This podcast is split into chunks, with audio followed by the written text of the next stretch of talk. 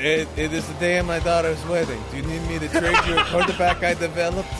Because on this day of my daughter's wedding, I can trade you another quarterback. I have five of them. I keep developing them. You want the quarterback?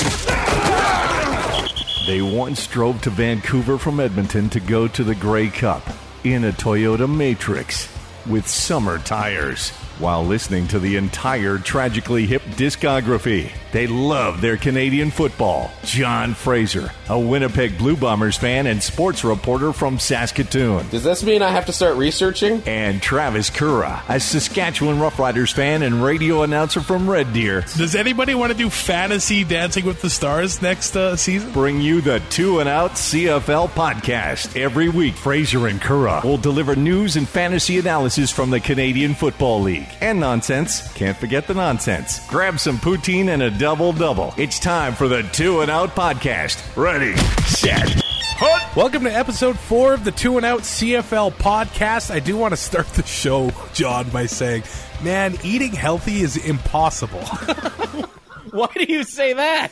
Okay, so I, I work at a radio station, and we gave away this massive trip. Uh, this uh, guy, he gets to go to Europe to see Kiss, the Foo Fighters, and ACDC. Now the Foo Fighters canceled the show. Yeah. But to say thank you, you know what he brings in today? 100 Timbits! 100? Yeah, he's, he didn't bring in like, you know, like a normal person would, 25. Yeah. 100. So every time I walk by the lunchroom, oh, I'll have a Timbit.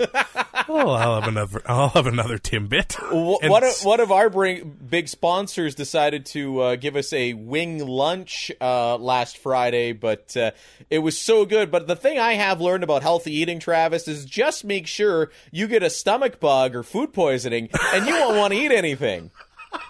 I crush like, and you know I can crush wings. I crush like three, and I'm like, uh, um, I'm still not feeling so good here. So I should just bathe myself in raw chicken and then That's a We'll be visual good to I go. didn't want. oh, Travis, we are not off to a good start with you and the raw chicken and the bathtub and the scented candles and the Michael Bolton.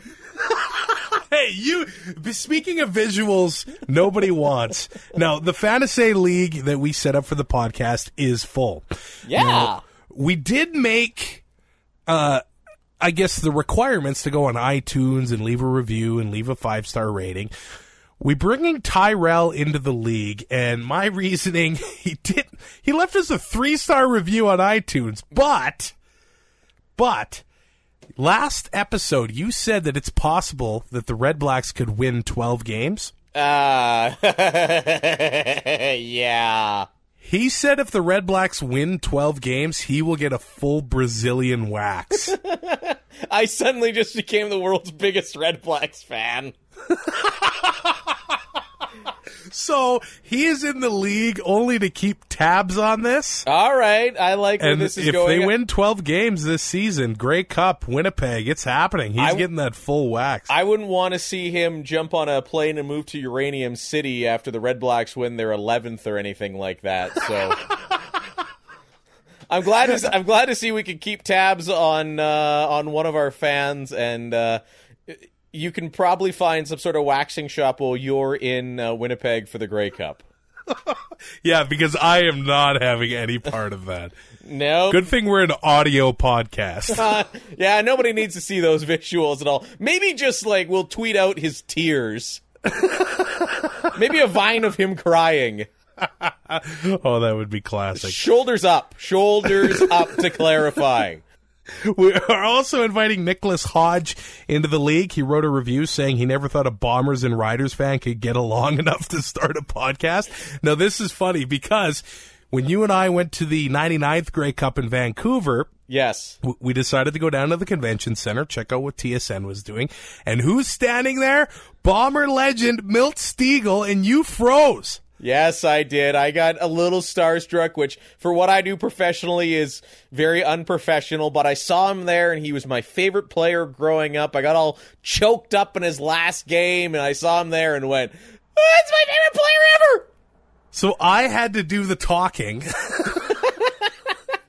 and I'm like, oh, all right, I'll go introduce you. And then Milt, the only words he said basically, a Rider fan and a Bomber fan drove to Vancouver from Edmonton. We didn't even mention the small hatchback car or the fact that we ate all Dressler chips for three days straight. hey, you want to go? You want to go get breakfast? No, let's have another bag of all Dresslers and some Heineken. Speaking of healthy eating, Uh, just like our healthy eating for our winner of our Fantasy League, we are dead serious when we say you're going to get a Tim's Take 10 and a dozen donuts, which at least three of them will be maple glazed. no, Adriano, he's in the league too. He said he he doesn't want any apple fritters, That's fine. That's that's a smart man right there. I like or he him. doesn't want, or he doesn't want crullers. And if I win, man, I want twelve crullers. No, three have to be maple. okay. We're so Canadian. You need the Canadian. All right, Blair's in the league too. He uh, tweeted us some trash talk because we passed the 500 download uh, mark a couple weeks ago or last week, and he had said the only reason why you have 500 downloads is that they put you to sleep. Works on my daughters and I every single night. Hashtag Blue Bombers for life. Hashtag BC sucks. Well, that's actually the reason we're at 500 do- downloads is because my mom's been dominating Kijiji Thunder Bay and downloading iTunes on about 200 different used computers. All with different email addresses. So that's the only reason we're there. Sorry, That's Trav. okay. I'm okay with that. Dylan also tweeted saying, You don't even want me in your league because you're going to get crushed. So, guess what, Dylan? Bring it. He's I like- into the league. I like the bravado. I almost want to do like an old, you know, when The Rock was back in the WWE and he did the eyebrow and the like bring it like hand thing. Again, we're not we're an audio podcast. Like if you if you could see me, I'm I'm doing the the people's eyebrow perfectly and saying bring it you jabroni.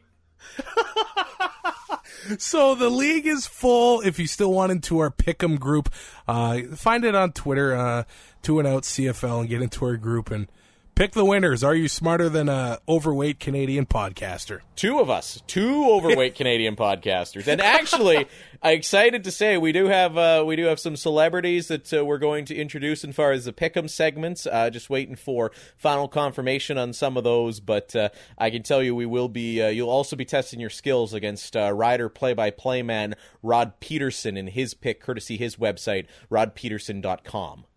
Nice. Let's get to the news. In the Huddle with Fraser and Currah on the Two and Out podcast. Okay, since we last recorded a podcast, there have been five preseason games. Now, TSN's first broadcast was on Friday, Calgary and BC. But big shout out to the Cats. They had a great uh, live stream last Monday. And because TSN attempted it again the next night, Ugh. huge fail. The- okay, you cannot do a preseason game without commentary. that was we. I was trying to watch it, and it was it was just bizarre. Like I don't have a Winnipeg Blue Bomber roster prospectus in front of me. Like at least like like let us hear the glorious tones of Knuckles Irving doing that game out of Winnipeg or the lovely and talented Mike Hogan from Toronto. I don't see I mean they own TSN radio in Toronto. Why didn't you just patch over one of the play-by-play feeds? It's the preseason, man. You see some guy wearing like number 72 and kicking and you're going, "What the hell?" Who, who is he? I was thinking that too. Like, couldn't you just sync it up with the radio feed? It was like watching high school football game film. Exactly. Well, I, trust me, I've, I, I'm a play-by-play man for junior football, and I've gotten the privilege of sitting in and watching some junior game film. There's a better feed than that in the PFC. The Hilltops have better cameras than that. Oh man! And the interesting part was that the Tie Cats had a stream the day before, and it was professional. They had a halftime show. They they had everything. They had Rod Black and Chris Schultz calling the game. Well, I, I the think next day, nope. I, I think a large part of that was TSN, for whatever reason, didn't anticipate the kind of demand there would be for CFL streaming, which again is a whole other rant in itself. The Yeah. fact that I, you know, I need a TSN Go account, and I'm, I'm sure lots of people here in Saskatchewan can relate with me that it was only recently, I believe, that TSN Go finally started including SaskTel, but th- the demand for streaming is there. So at least put on a quality product. I mean, right now you're getting lapped by every university in the country. You can go online to any university like the U of S or whatever, because I know I do a lot of play by play for the U of S here in Saskatoon you can watch any men's women's hockey game men's women's basketball volleyball all professionally done with commentators. So i don't know like you couldn't find some intern at ryerson sitting there in toronto saying hey son you want to do some play-by-play? Like it's just it, again if that was a regular season game with no audio by that point you'd kind of know the principles and, and the guys who are actually playing in that line. But but for a preseason game come on man Well said. Like that was. I mean, because I help out with Red Deer College here doing volleyball and basketball, and those are streamed too. yeah And because I know people in Manitoba, if they're on, I think MTS, they couldn't watch it because they don't have MTS. And I think that's the biggest asset that the new commissioner Jeffrey Orridge brings to the league. He's very, very up to date when it comes to the streaming and things like that. So hopefully he can push that with the CFL into the future. Well, I'll be one of the first to admit, Travis, one of the only things keeping me from going strictly Netflix and being a cable cutter is the fact that I can't get a reliable CFL stream without a TV subscription. If I could pay for, you know, CFL 55 yard line and watch every game much like the Rogers Game Center for the NHL, you know, that would make me happier than a pig and you know what. So it'll be interesting to see in the coming years as that broadcast agreement's locked in with TSN and they do a fantastic job. That this is not a slam on TSN. It's just I'd like to see them offer more widescreen streaming of of the preseason of I mean hell, there are some fans that are so diehard they'd watch streams of mock games out there. I did what I did hear that next season every preseason game will be on. I mean, the FIFA Women's World Cup is using up a lot of their resources. So yeah, that no, that. makes sense. No, that makes a lot of sense. Then, I mean, if it's a one year, if it's a one year thing, I, I can deal with seeing my Blue Bombers shot through a loaf of bread from uh, the CN Tower and for a game that's you know at Varsity Stadium. Uh, so let's hope that uh, that improves for next year. And did you hear? This is really cool. So, North Dakota, the University of North Dakota, has to come up with a new name for the Fighting Sioux because they're not allowed to use that anymore. Yeah, And one of the seven final names is the Rough Riders. actually, fun fact: the Rough Riders is leading in fan voting as of this morning. Really?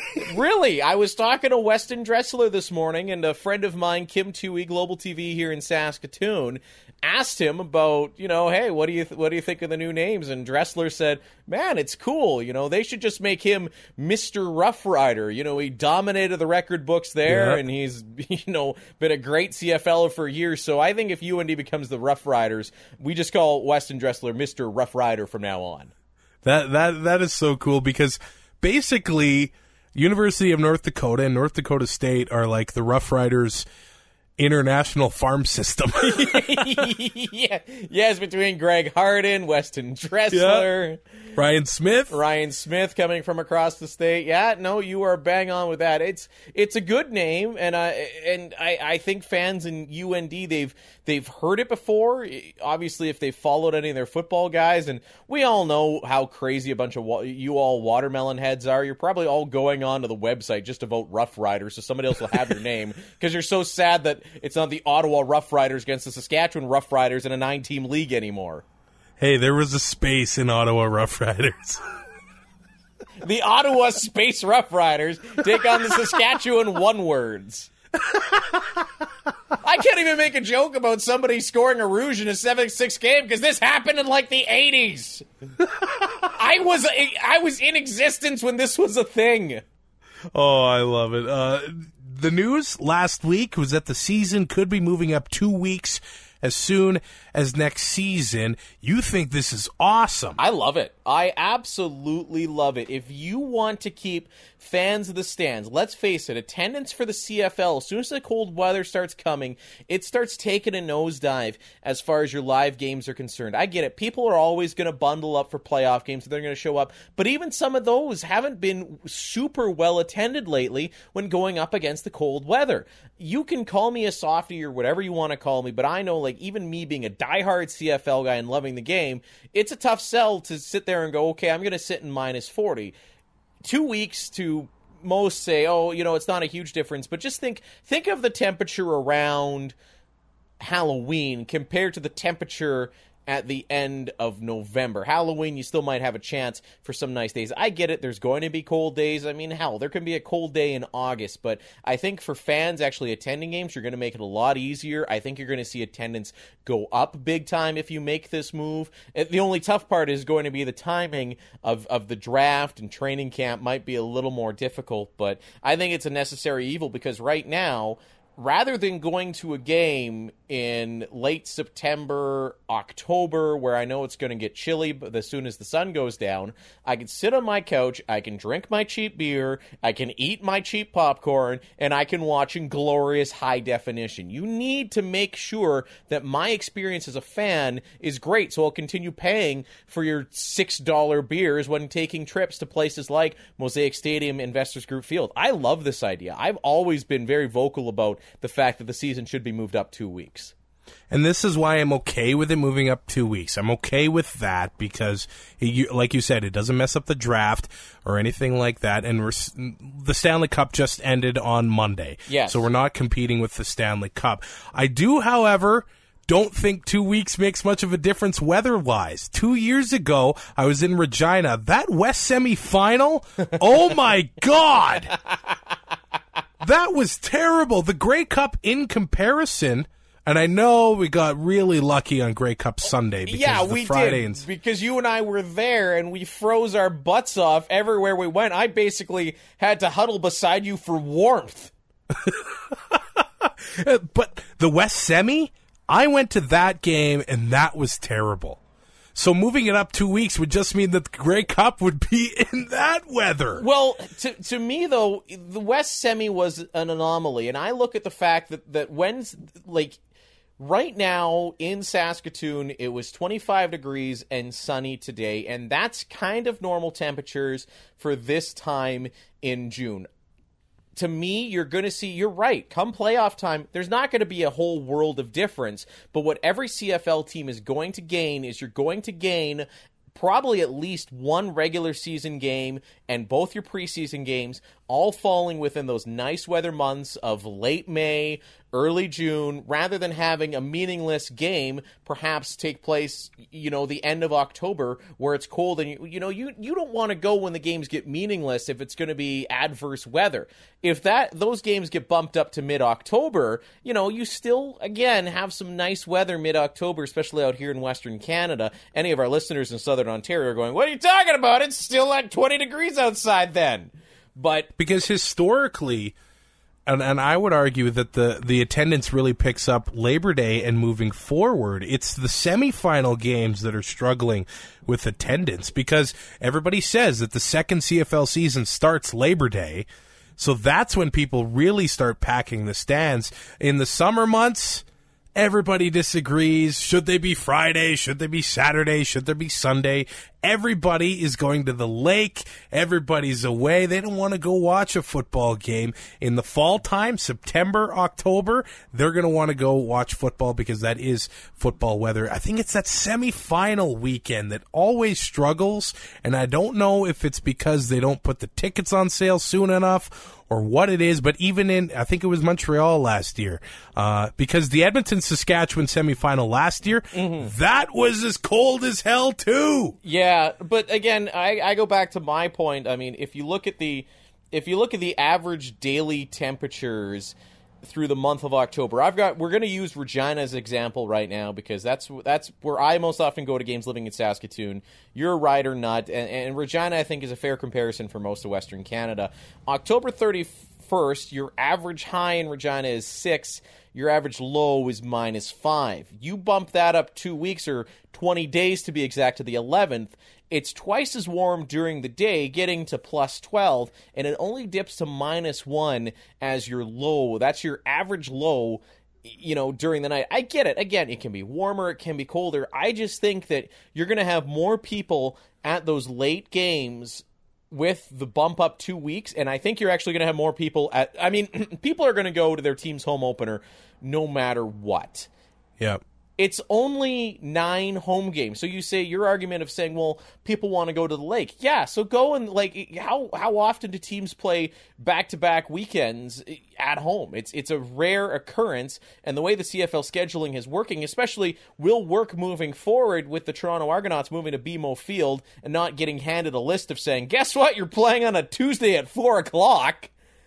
It's gonna it's gonna help. I think it's a great move. It's a great move for fans. They're gonna get more early season weather, better late season weather, and you're bang on. I get it. The playoffs are always gonna be cold, but I can gear up for a playoff game because it's got some meaning. I can't gear up for game the last game in the regular season when the playoffs are already determined. And regardless, I would say the league 30 years ago, gate driven.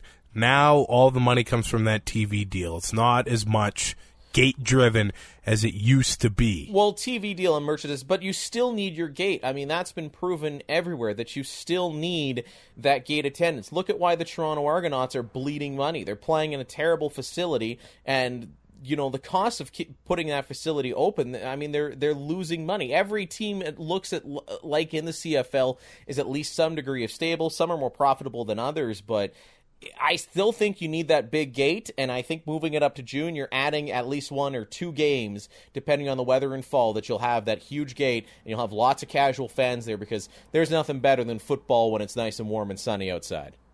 Really interesting news as well um, regarding the CFL cutting ties with the Canadian Center for Ethics in Sport.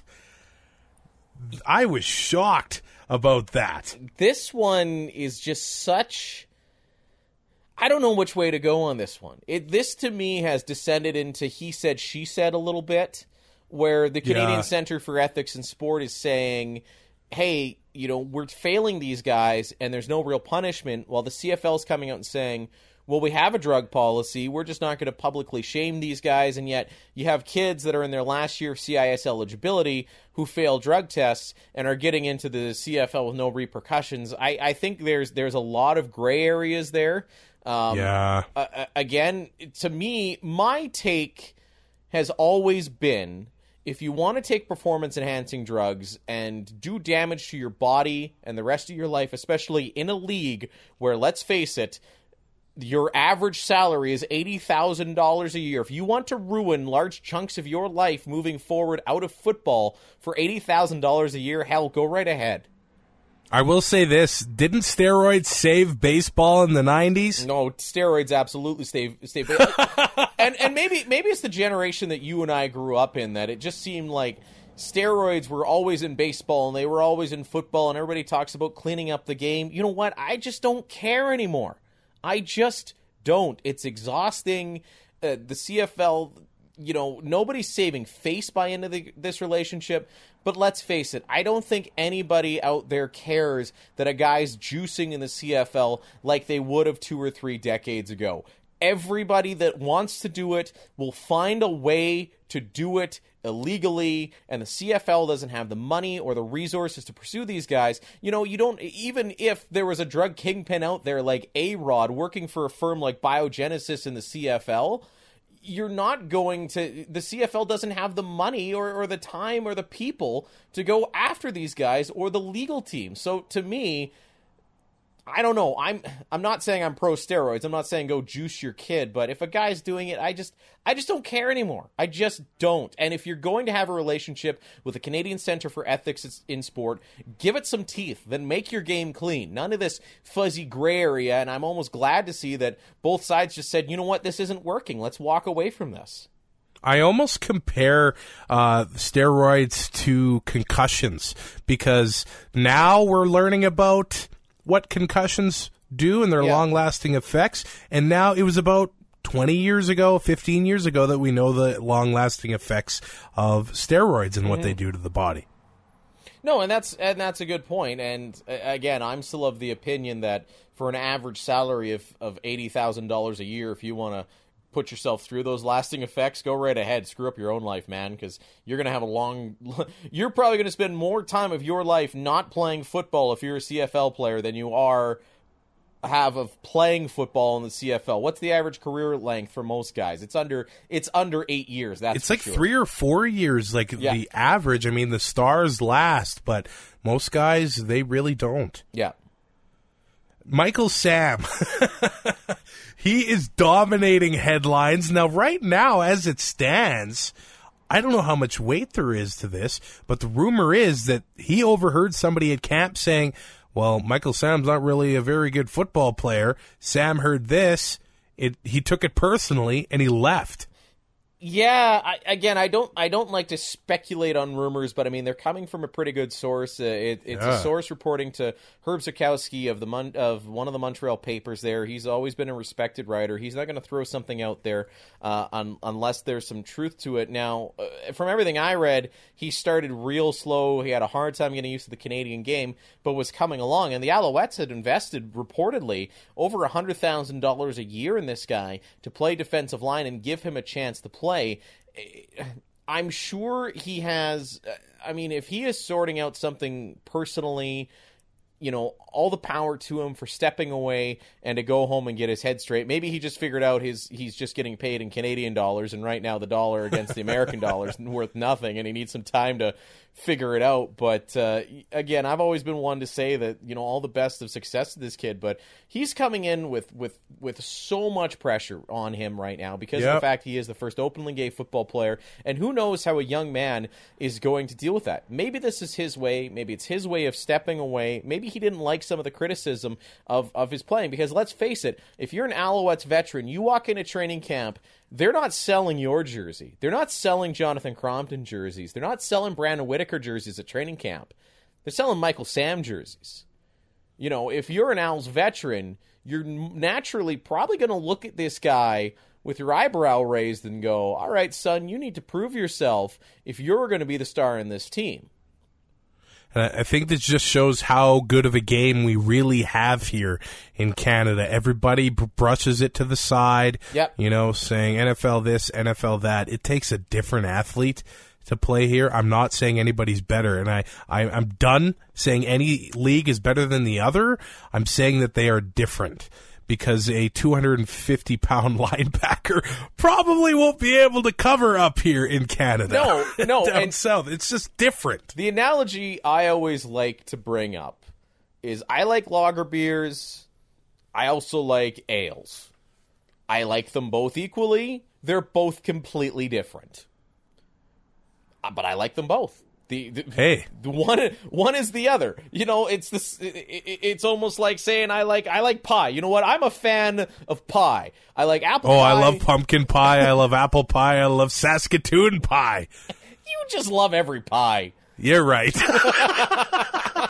but that's that's what I mean. Every pie has its appeal. You know, your favorite might be apple, but you're still gonna eat a slice of blueberry, lemon meringue, or chocolate if it's offered to you. I mean, I'm an apple pie guy. The CFL to me is my apple pie. But if you know you came by with a big old slice of NFL cherry pie, I would go. You know what? I'll have a, I'll have a little slice of that as well. So it's it's you're right. You're bang on. It's it's a different game, and and maybe Sam realized that that. And plus, the kid's been out of football for a year yep. he did his Dancing with the Stars thing, and, and I, I mean, I know you have to be in shape to dance, but I don't think you have to be in defensive lineman shape to dance. He was a project all along. They had to pay more for him because of his name and because of his upside, and he's probably just feeling the pressure. I hope he comes back to Montreal because Jim Popp said it back best. If he doesn't, his career is done. He's not going to get signed in the NFL. Nobody else in the CFL is going to take a crack at the kid. And, and and good on the Alouettes.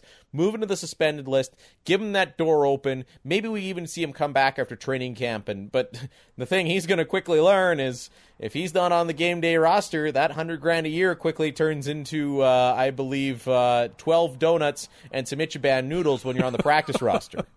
I am actually quite disappointed because a lot of Americans come up thinking it's going to be easy, and then they take off.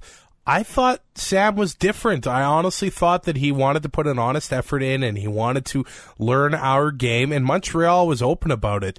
They didn't really expect him to start this year. This was a 2016 move, Yep. uh, Jim Popp was recently saying. So I, I thought the guy was going to put the work in just so he could play football for uh, a number of years, but. uh, And who knows? He, he might still. He might go home. He might Yeah. have some self reflection, and he might go, "Okay, I'm in this thing long term." Let's get to the fantasy news. Time for the Fantasy Expose on the Two and Out podcast. I watched three of the past five preseason games, and the first few games early in the week, uh, Ty Cats game on Ottawa, Winnipeg, and Toronto, they seem to do okay with the new rules. Montreal, Ottawa, Saskatchewan, and Edmonton did not. How many big plays are going to get called back? I, I just, I just picture myself sitting there. Yeah. oh no. that that's a that's a flag. Well, I can tell you from covering Rough Rider training camp, uh, one thing that that both the coaches and players talked about, and this came from both uh, Corey Chamberlain and Weston Dressler in the days that followed. They both felt that. That officiating crew called it tight. The words that Dressler used today were tighter than we expected. Oh. Uh, Corey Chamberlain said there was a few that we felt weren't a penalty. Uh, I'm summarizing here. I don't remember the exact quote, but basically Chamberlain said there's a few that they didn't think was a penalty, and he believes the vi- the officials going to work at it. I mean, neither of them were slamming the officials. They both kind of said, "Listen, it's preseason for these guys too. They've got to adapt to these new rules. They got to get it figured out." So and and two for for Montreal and Saskatchewan, that was their first crack at preseason football, and and Edmonton as as well. That was their first crack at preseason football. So I mean, it's one thing to try to obey the rules in practice when you got a coach, you know, throwing a flag. It's another when the lights are on and when you got the full officiating crew out. So I I, I think. I'm waiting to see how this looks like in the first week of the regular season. I used the NHL analogy a couple weeks ago, and I think that's going to continue to ring true. Um, that you're going to see a pile of penalties to start with, and then things are going to relax, much like when the NHL came out of the lockout. The one to me that's going to make the bigger difference is the punt return rule. You looked, Yeah. you looked at Nic Demski ran off a big return uh, because the that set basically again talking to Dressler today about the impact of that. Even Dressler said, "I think there will always be some contact." Uh, when it comes to receiving, but he says he flat out said there's going to be more holes on punt returns because basically instead of dealing with one wave of players, you're dealing with two waves. You get through the first wave, then you got the five guys that are running downfield. I, I think we're going to see a lot of big returns fantasy wise. If you've got a guy like Dressler on your board that does some returning, move him up a couple spots. Uh, that's that's my biggest observation from some of the CFL games here. I think returners uh, with the new scoring that they actually get their own points at their own positions, they just became a hell of a lot more valuable.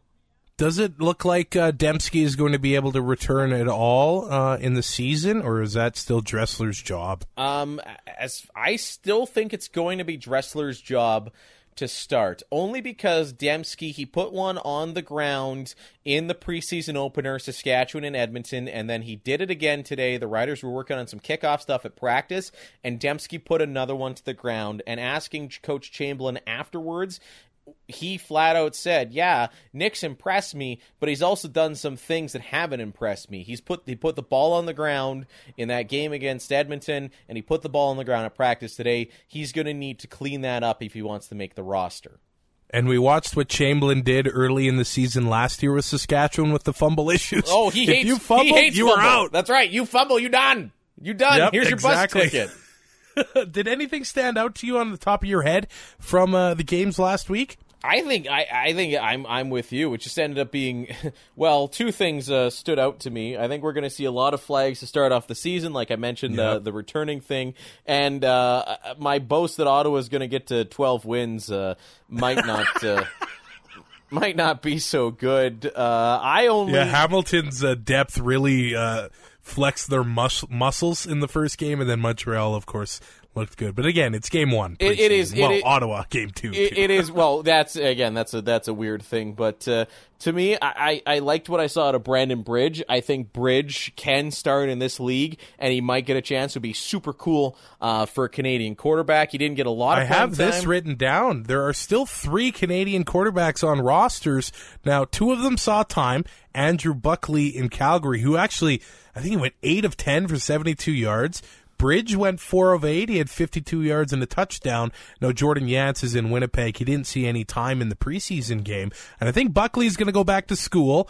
But Bridge, yeah, I'm with you. I think he may be able to see some time in the regular season. You're bang on, Currah. I really like what Brandon Bridge did. Uh, I don't know if he'll be fantasy relevant this year, but as far as Montreal's quarterbacks are concerned, I've been saying for a long time this is wide open. If he can learn the Canadian game quick, a that would be just a just a cool story to see him come out as a Canadian guy and be a starter uh, in this league. Now you mentioned Andrew Buckley. Andrew Buckley to me, he's one of those guys that would really benefit if the if the ratio was if if quarterbacks counted towards the ratio because Buckley to me I watch him firsthand covering the U of S Huskies. He plays for the Calgary Dinos and he's been absolutely untouchable for the past few years. He's one guy that he does have eligibility left if he was if he was to come out and they, they could count towards the ratio, I've seen him firsthand. He's good enough to to play in the Canadian Football League,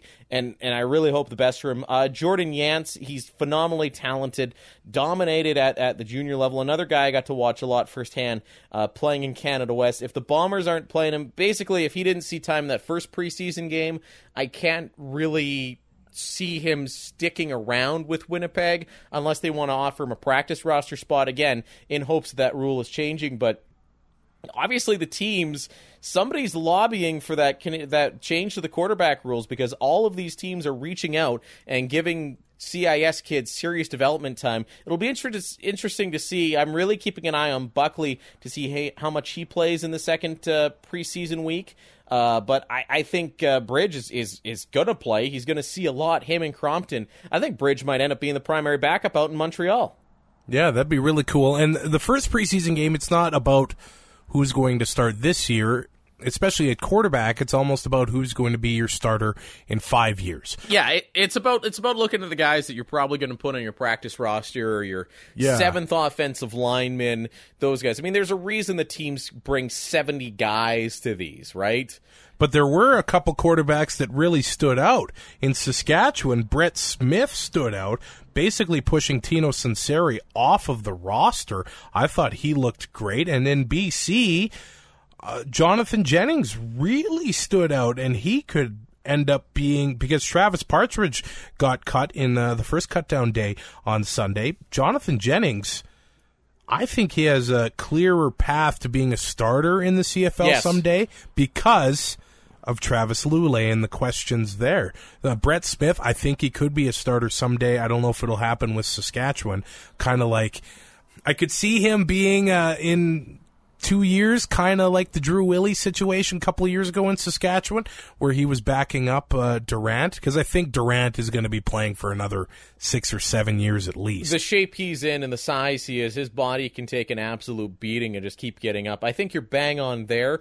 Uh, Brett Smith, to me, is the kind of guy. I mean, he has absolute tremendous upside. Remember, this is a guy in Brett Smith who declared early for the NC for the NFL draft because he was told by some scouts as an NCAA guy, "Listen, you're good enough to get drafted." And you know how the rule works south of the border. Once you declare for the NCAA draft, you can't go back to school. Went to Toronto. He was essentially a camp body. He was actually uh, got to interview the kid. He was working at his grandpa's vineyard and being a bartender when he said to himself, he's like, you know what, I'm not done. His agent reached out to all nine CFL clubs. The Riders showed the most interest. They bought him, brought him aboard, and yeah, he he put Tino Sunseri out of a job. But I mean, the argument could always come down, and I've always been one. I. I I get that Tino is well liked here in this province because he's a well spoken guy. He's a nice guy. He's a great interview.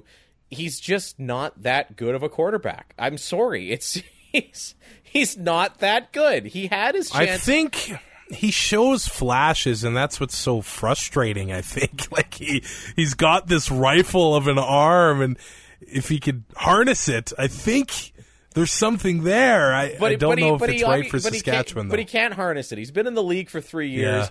If he would have harnessed it, you wouldn't have seen the Riders go completely in the tank and turn to a 41 year old guy who was coaching in the NFL down at the time. And to me, No Kerry. Mm-hmm. Kerry Joseph looked just as good in that Riders offense as Tino Sunseri did. So if you're not showing any upside, especially as that third stringer, you're not going to have a job. Now, do I think Tino could still end up somewhere else? Yes, because he has some CFL experience. If some more quarterbacks go down, he's the kind of guy you want on your roster because he has played games before. But, and again, the Riders brass said it best they wanted Tino to contend for Kevin Glenn's job. Once it became obvious he wasn't, they went in a different direction with their third string quarterback. You don't need three three guys who have all hit their ceilings. You need a developmental guy in that third spot. But the Riders even said Brett Smith hasn't won that job yet as the third string quarterback. They may still bring in a veteran depending how he looks in this Friday's game. Oh, that that is very interesting. Of course, against Calgary in uh, Regina, uh, there's still a couple situations that aren't solved. The Winnipeg Blue Bombers running back situation Blah. is not figured out Blah. because I went into the year saying Paris Cotton finally is going to have a full season, and, you know, and he's going to put up some big numbers. But he touched the ball five times. He got negative yards. He fumbled the ball. so that situation is going to be figured out in their second preseason game. Well, the Winnipeg Rushers, uh, I'll I'll buy you a a, a Timmy's. Uh, I'll buy you a Danish and a double double next time you're in Saskatoon if you can name me the Bombers' leading rusher from the preseason game against Winnipeg or against Toronto. Was the quarterback Marve? Yay! I owe you a Danish and a double double. When your quarterback is leading the way in rushing, that's not good. Uh, I think to me, Winnipeg. I mean, oh, their their quarterbacks. I mean, Portis had 16 yards. Marve had 41 yards. Brohm had five. Cotton had zero. Randall had minus four. It, it just. I don't know, man. I know Winnipeg. I think the big sleeper here now is Carlos Anderson. Now he only touched the ball twice, but he got 22 yards. He ripped and off one of them was for 20. It was a good rip. But he did return a punt for a touchdown. So they maybe have him there with Stoudermire out, but Anderson, as the season goes on, he might get more touches in Calgary. He looked pretty good. Well, I'm not Or Winnipeg, sorry. I'm not too concerned. See, with Winnipeg right now, you have to take when they're not playing their starters, you have to take everything with a grain of salt. The Joe Mack era screwed up their Canadian talent to the point that it's it, it's it's terrible. I mean, their like their Canadian depth in Winnipeg is 18 degrees of awful. It's getting much much much better now with mm-hmm. Kyle Walter. So the O line there that is the Winnipeg running back situation. I wouldn't completely write those guys off. There's watch what they do with the starters this weekend. When the starters are in there, when that starting offense is out there for Winnipeg, and you have the legitimate threat that Drew Willy's going to air it out like he can. Keep an eye on who gets the most carries and keep an eye on, on who busts off a big run or two because that might be the guy who wins the starting job. A lot of these guys were seeing some time behind Winnipeg O lines that might not be able to stop you or me. That's an exaggeration, obviously, but I I mean Slight. slight. I mean, the Winnipeg's Winnipeg's depth, especially on that line, is not particularly strong. So, really, that's one to really pay attention to this weekend and see if somebody emerges. And if that guy emerges, I'm not spending a first round pick on him, but I might take a flyer at him. And I know Hamilton is banged up, but they got a test against the Hamilton uh, front seven. Oh yeah, They've got a test. That that is that is an understatement. Uh, Hamilton, I remember, used to be the laughing stock. Hamilton sucks, but uh, Yep. you're right. Now they're terrifying, and they're again one of the best teams in the league. So if somebody can put up big numbers against that Hamilton front seven, eh, move them up the draft board a, a little bit more. But uh, yeah, that Winnipeg situation, I'm definitely not spending a first round pick on any of those guys. I'm watching Eskimos running backs too. I, I know some people were saying Kendall Lawrence can carry the ball. No, he won't. He's a receiver. He's lining up at slot back, and he's going to be returning kicks. Yeah, uh, they they wouldn't have brought in Chad Sim- Simpson if they were going to move Lawrence to running back. That's that became so painfully obvious. The minute after White went down with a torn Achilles, Shakir Bell was tweeting out that he's the guy, he's going to be the guy, and by all observers, including the the fine folks at, at Ched, who are the host broadcaster of Eskimos football, they were all tweeting that it's going to be down between Bell and the newly signed Chad Simpson. Now, Chad Simpson has some good upside. He's got some injury problems and some fumble problems, so I don't know if they're going to trust the guy. I mean, there's definitely it's going to be Bell's job to lose in Edmonton, and he's a guy I would be targeting uh, with one of your first running back picks. Yeah, Bell still has the the edge there right now. Simpson looked like he got a little nicked up at the end of the game in Fort McMurray. And speaking of the Eskimos and quarterbacks, there is another guy, James Franklin in Edmonton. Yeah. He is going to be a starter in this league in a few years. But he's he's one guy, much like when we bring up uh, Smith in Saskatchewan. Franklin is going to be behind, obviously Mike Reilly, and he'll also be behind Nichols. Uh, he he might not start this year. You might see him in some short yardage kind of situations. He's an athletic guy, and I think he's proven he could throw the ball as well. So he could be, you know, he could run some of those uh, fake uh, fake plunge plays where the guy actually throws it out on second and short, but. Uh, to me, uh, not fantasy relevant just this year yet. I do believe that this is a contract year for Matt Nichols, so James Franklin could be the primary backup in 2016. Yes. Some receivers I'm watching in Calgary. It looks like Fuller was a little banged up. So Eric Rogers, the guy you want there. Now he came out of nowhere at the end of last season. Then he had five catches for 108 yards in the Grey Cup. I think he is going to put up numbers with the Stampeders this year. And another thing last week from the preseason games in Toronto. Tori Gurley is going to be fun to watch in a half of football. He only played a half. He had seven catches, 188 yards, including a 72 yard bomb for a touchdown. So this guy might be one of those sleepers that comes out of nowhere to take late in your drafts. Well, and another thing too with the CFL, always make sure to get on a guy a week early than a week too late. Ignore the names when you're drafting if your drafts are happening next week. Go with the talent. Guys like Rogers who come on hard at the end of the season, those are usually guys who are starting to emerge. He's going to have to earn the job to be in Calgary, but if he's got some experience from last year and he was good and he was great in the Grey Cup, that's a guy that you start taking a look at. There are going to be guys in your league who might not know who he is. And go grab him. Go out and get him. Spend again. He's not a first. He's not a first round guy. But if it's between him and maybe a guy like Fred Stamps who has the name but might not have everything left in the tank, I still think Stamps has a bounce back year. But that's not saying that Ro- if it comes down to Rogers and Stamps that they're not equal. I would maybe take a flyer on Rogers over the guy with the I name. I think the upside of Rogers is a lot bigger than uh, Stamps' upside this year. Oh, oh, bang on. His upside, especially if you're in keeper leagues, I know there's a few of those Yeah. out there. Uh, he's definitely one. And you're right with uh, with Gurley. I- I'm going to be real interested to see what he does again this weekend. If he can, I mean, I don't expect him to rip off another 188 yards second half of football, but if he gets some targets, uh, you know, early on, he's going to be a guy that that maybe moves up my draft board.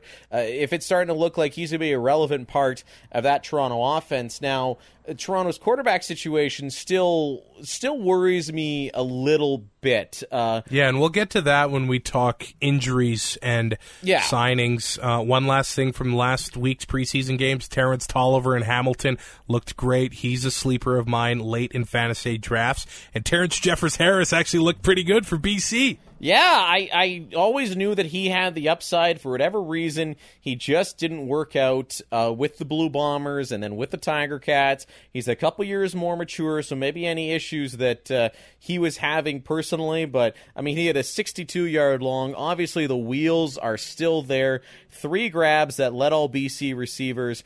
There's a guy that I would be targeting late in drafts, uh, especially I I grab him late in a draft because if Travis Lulay is healthy, uh, Lulay flat out admitted he won't be able to give 100% on each throw this year, but he says, well, that's just football. You're not giving 100% on every throw all the time, but he could be a deep target for Travis Lulay in those, you know, three times a game that he trusts his uh, SpaghettiOs arm and uh, lets her fly without hopefully his arm falling out of his socket. And by the way, Lulay did say, or the Lions did say, Lulay would be seeing the field a lot in their upcoming preseason game against Edmonton. And as we saw last week, Chris Jones not shy about uh, blitzing in the preseason. So they are Nope. going to put him to work. Oh, they will. And I like what Jones is doing. I know some people were saying, oh, why are you always bringing the blitz? Well, because you know with Chris Jones, he's going to bring the blitz. So he needs to see if his players can perform with what he's going to do in the preseason, whether the other teams like it or not. He's. He, you're going to have to see can these guys fit what I'm going to do defensively. Hey, at least he's shaking hands now. yeah, that's a step up. Let's see if, if he can make all 18 O Canadas this year. Um, Somebody buy that man a watch. Yeah. a Couple interesting signings. I know some people. I I didn't really get this, but Tim Brown is signed in Calgary after the Stampeders let Jock Sanders go. And what a couple years he had. He won the Grey Cup in Calgary. He won it in Saskatchewan. So Tim Brown is there to be a kick return guy. People are saying, is he going to threaten Cornish for the job? No, he'll be returning kicks. Cornish. w- Yes, Cornish, Walters, and uh, Tostin are going to be the running backs in Calgary. If Tostin can even stick, because he'll have nothing to do. no, because Calgary runs a Canadian at that spot because Cornish's backup is Walter. They have to if you throw anybody else back there, means you got to take a you got to take an international off someplace else. Teams that are built like Calgary with the Canadian backup for the Canadian starter are basically saying, "Hey, all season long, this is where our spot's going to be. That doesn't mean they're not going to sub in a guy like Tostin, who's a big man. He was in Riders Yes, camp. he is. He is a big man. He might be your goal line kind of guy, and you flip out a- another Canadian someplace else. But uh, no, Tim Brown is not going to, to threaten for the job. But on on the same note, with kick returners getting their own points this year, he might interesting. He's interesting. He might be the kind of guy that that you put and, and keep on your bench and, and see what see what he brings to the table in terms of scoring if he busts a couple big ones. And who knows, sometimes there are those weeks that your that your starter is on a buy. you got to grab somebody off the waiver wire. Why not grab a guy who has the ability to return punts? He probably won't see the field much. I mean, we're all waiting for the inevitable Cornish injury, but when that happens, it's going to be Walter's ball to run with.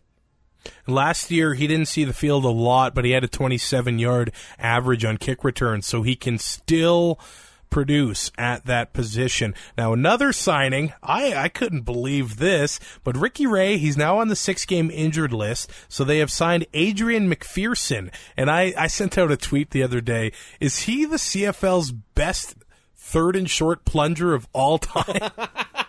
He very well could be, but remember a couple years ago when McPherson decided to go to the Arena Football League over the CFL. Now, now take yourself back to that free agency signing period. There was talks that he was going to sign as a starter in some places. There was rumors that Winnipeg was looking at him as a starting quarterback, and then he decided to go to the Arena Football League route. I don't know. I obviously the the f- Matchbox football is a completely different game. It'll be interesting to see if his skills have deteriorated. I know that Toronto is going I- to start. did you see his stats down there? By the way, No, he I had didn't. like his his touchdown to interception ratio was like thirty five touchdowns and five picks. wow. yeah, so and for a long time, people thought he was going to take over for Anthony Calvillo. And it looked like it. Like I said, when he was a free agent, I, I people were talking about him as a potential starter. Now we'll see how quickly he can transition back to the Canadian game, but he's a nice backup option if if the Argonauts aren't completely sold on Trevor Harris. And Harris is a four year veteran in this league, and he's you know he's kind of in that Tino Sunseri spot where it's like okay. It's yours now. Go prove you deserve it. And if not, McPherson might be getting a start sooner than later because I'm starting to think Ricky Ray's shoulder might be out longer term than everybody's letting on. Yeah, they put him on the sixth game. Now, of course, this means he will miss at least one. They can pull him off early if they want to, but I don't think they are. And that, to me, puts Toronto. That you can't own them.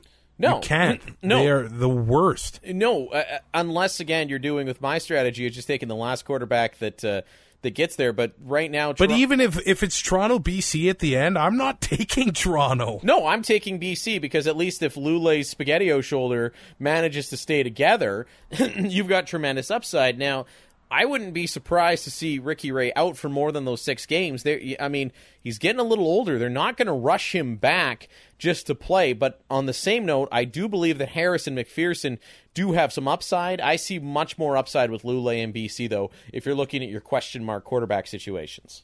Just throw uh, screens nonstop to Chad Owens. And Anthony Coombs. Yeah.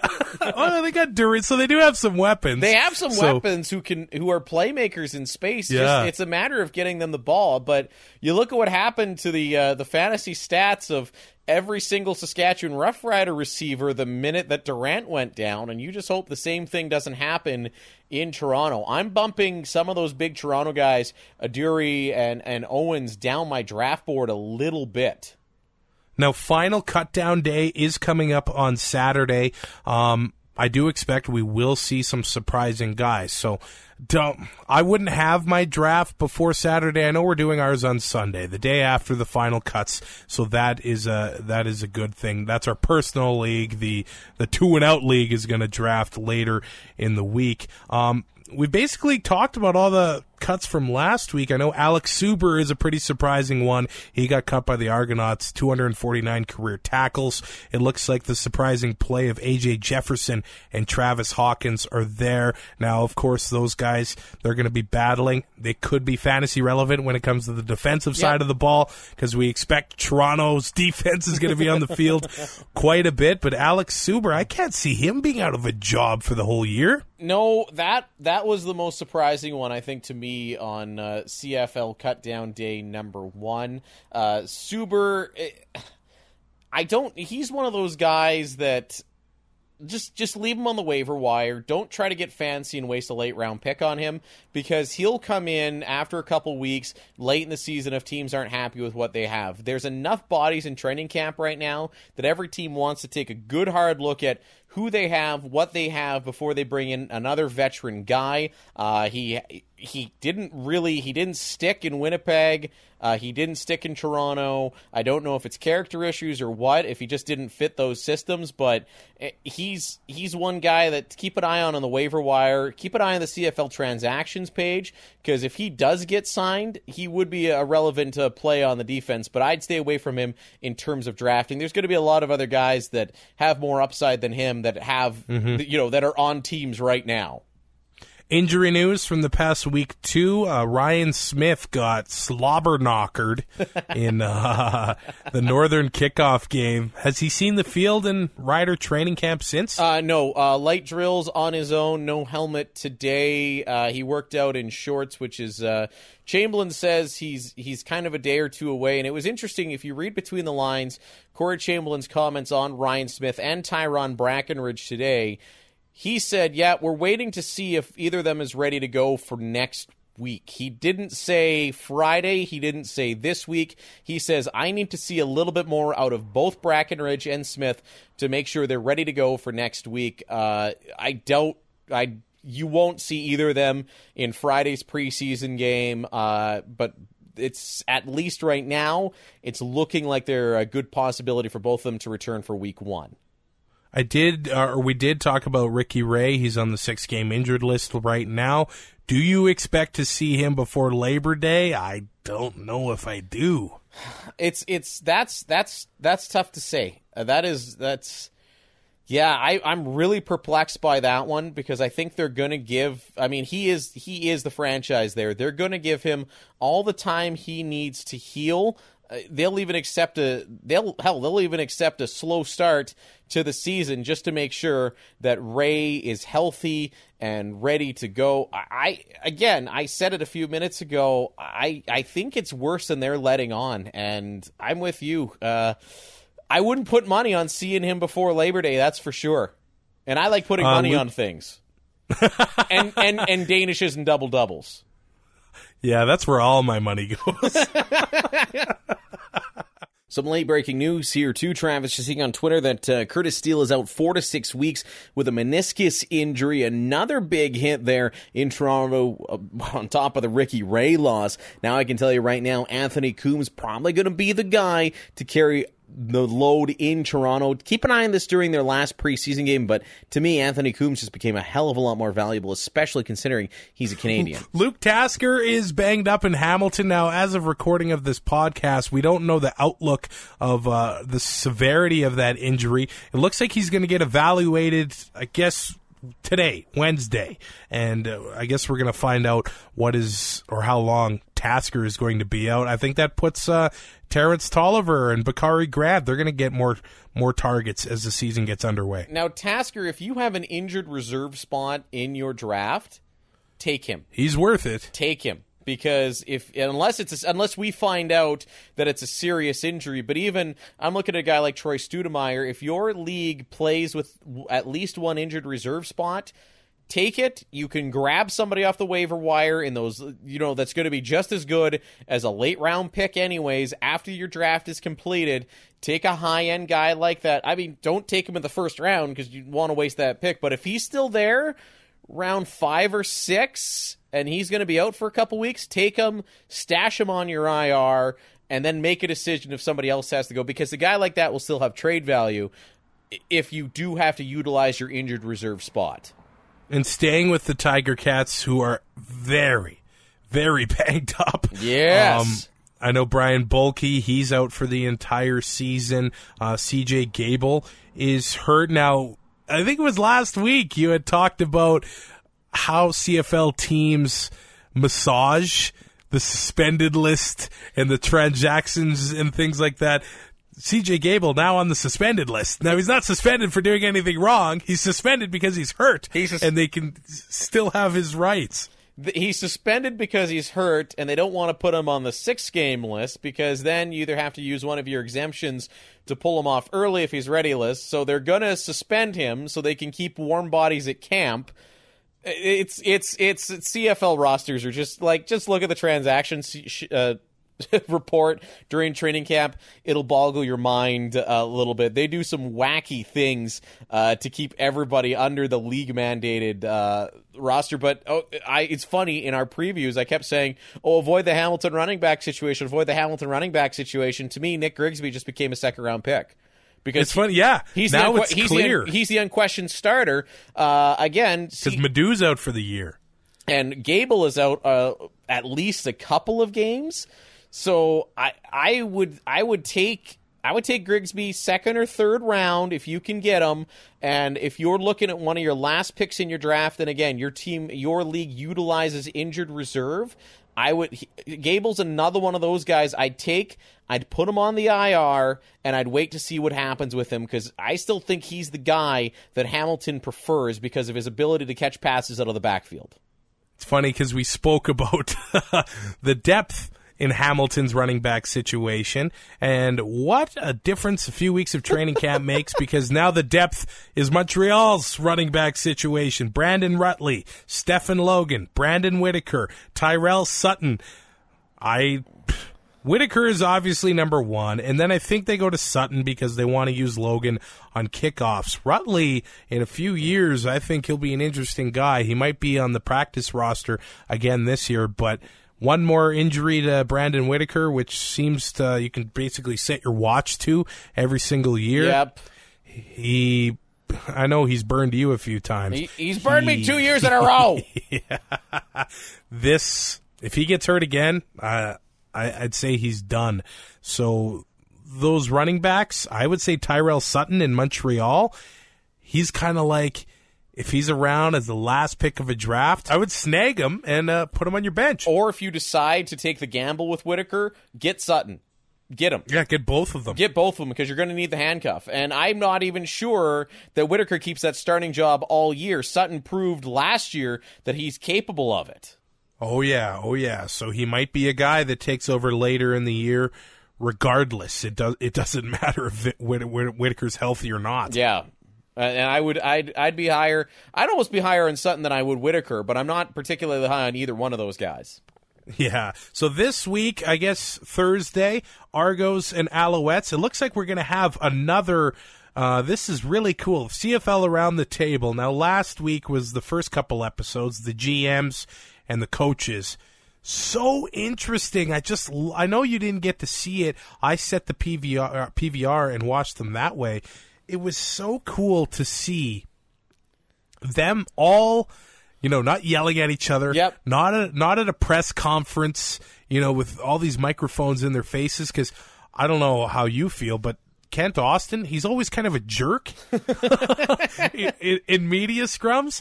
But on this, he looked so relaxed, like actually a really nice guy. And there was some really cool insight from the GMs and the uh, and the coaches. I do have to say this: everybody respected Wally Buono so much in the GM around the table that he was almost like uh, the Don. He was like the Godfather.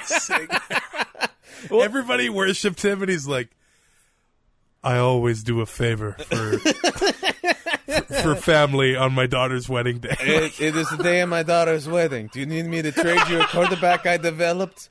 Because on this day of my daughter's wedding, I can trade you another quarterback. I have five of them. I keep developing them. Do you want the quarterback? Uh, yes, please, Mr. Buono. on the day of your daughter's wedding, can you can you let they Travis like, Partridge go? it is done. It was like Chamblin. Uh, like oh, it was Taman. It was Barker. It was Popp and Buono, and then I, I, just picture them before they sit down, like Rod Smith and everybody kissing the back of hand of Wally Buono. Well, welcome to CFL around the table. First off, we pay tribute to Wally Buono. Uh, if you don't, you make a sleeper with the fishies. Just sitting there, like eating grapes, and he's with, that, with that like violin music that was always in the background of every scene of The Godfather. Oh, that takes me back to the Grey Cup because we went to the convention center and we were pretty juiced. And coming up the escalator was us. Coming down the escalator was Wally. I'm like, Wally! And he's like, screw you guys. I believe, I believe, and get the get the beeper ready here, Travis, because you said it much more kind than it actually was. I saw him come up the escalator. I said, and I was thinking to it in my head was that's Wally Buono. but it wasn't in my head. I actually said, "Hey, that's Wally Buono." and he didn't even say a word. Nope, nope, no, he did not. There's a reason. There's a reason I don't work when I go to Grey Cup. I just I go as a fan. I, my credentials get left in my bag, and I just wear a Blue Bomber jersey and a helmet. So Wally is the man, even to a couple Riders and Bombers fans. he is. Uh, so I'm looking forward to that episode of Around the Table. I think it's got Chad Owens, Darian Durant, Drew Willy, and uh, Ricky Foley. And uh, it's really interesting to see them talk about the new rules because, of course, Foley hates them, and the offensive guys are like, "Yeah, this is awesome." Well, and Foley's such a good interview, and so is so is uh, Durant, and all those guys are, are great interviews. Uh, you know what? I, I'm actually I'm flipping through channels as we're recording this podcast, and I'm uh, I'm looking for it there. I'm going to make sure that uh, I don't miss this again because uh, there's not a lot to watch in the summer. Big Brother hasn't started yet. There's a, so there is a lot of situations to watch as so watch what the teams do with their depth charts because the starters are going to be playing almost basically a half of football. Yep. Yep. So uh, Durant is going to see a lot of time, and uh, I I think as a Rough Rider fan and as a fantasy player, his arm looked great. He was throwing to the white side of the field, and he's going to be okay as the season gets underway. Yeah, you got nothing to worry about with Durant. I've been saying that for a while since day one of day one of camp. There's absolutely nothing to worry about with Darian Durant. He's healthy. His numbers, if you look at his numbers, they were a little uninspiring, but remember there was a bad drop by Getzlaff and a bad drop by Bagg in there as well that would have turned into uh, something much better uh, numbers wise for him. So I would uh, no, I would uh, I, yeah, I wouldn't be worried about Durant. But you're right. You, this is going to be an early indication. Unless somebody comes out with the starters in the first half and absolutely poops their diaper, and a, and a second teamer steps up, this is you know lo- that's probably what the teams are going to look like uh, come come the regular season. I'll be watching Travis Lulay too Friday. He's got the Edmonton Eskimos. We'll see how his arm is really doing. I guess that does it for today. Next week, we're going to have to do the predictions because it'll be a day before the regular season. Oh, So boy. Exciting! Oh boy, the season starts, and uh, and I'm sure we'll be gonna, and then you'll be able to see that you're all a lot smarter than two overweight Canadian podcasters. Absolutely. So go on iTunes, rate, review, subscribe, sign up for our Pick'em group on CFL.ca. Have a good week, and next time we talk to you, the season will almost be here. Woohoo!